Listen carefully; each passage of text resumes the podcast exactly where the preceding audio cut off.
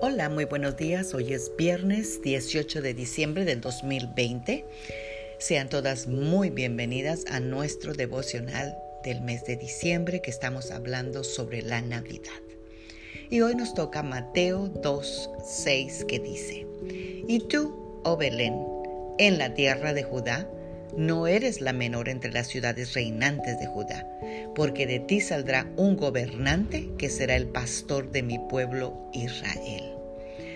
Amadas guerreras de Dios, la historia de la Navidad es una historia sorprendente, es una historia que no nos deja de cautivar cada año que la leemos.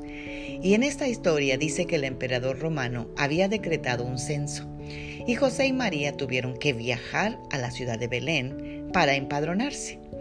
Pues no había carreteras asfaltadas como las que tenemos el día de hoy, ni tampoco había autobuses lujosos para hacer un viaje, sino que ellos tuvieron que irse por una carretera áspera y rocosa, que pudo haberles tomado de tres a cinco días llegar a su destino. Imagínense, José iba a pie y María iba en el burro embarazada de casi punto de dar a luz. Yo creo que como unas 38 semanas o 39 semanas. Así que lo interesante es que este emperador pensaba que la idea del censo era producto de su mente ingeniosa que ejercía el control total sobre su imperio. Pero él no se daba cuenta que él era tan solo un peón en el ajedrez profético de Dios. Miqueas escribió cientos de años del que el Mesías prometido nacería en Belén. Igualmente lo repite aquí Mateo 2.6 que lo acabamos de leer. Y así fue, porque ellos, aunque estaban en Nazaret, ellos tuvieron que viajar a Belén para poderse empadronar. Y qué casualidad que cuando ya estaban en Belén, a María se le llegó el día de dar a luz a Jesús.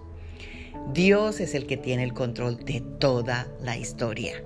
Y tú y yo formamos, de esta, eh, formamos parte de esta hermosa historia, la historia de Dios. Qué hermoso es nuestro Dios. ¿Por qué no oramos esta mañana y le damos gracias por incluirnos en su historia. Padre, yo te doy gracias por esta preciosa mañana. Te damos gracias, Señor, porque no somos cualquier cosa, así como tú dijiste que Belén no era cualquier ciudad. Señor, nosotros tampoco somos cualquier persona, cualquier mujer, Señor, porque nosotros tú nos has incluido en tu historia. Y te pedimos, Dios, que nos des sabiduría para entender tu propósito para nuestra vida y también te pedimos que nos guíes a cumplir ese propósito propósito. Amén. Bendecido viernes, bendecido fin de semana. Disfruten su familia. Magda Roque.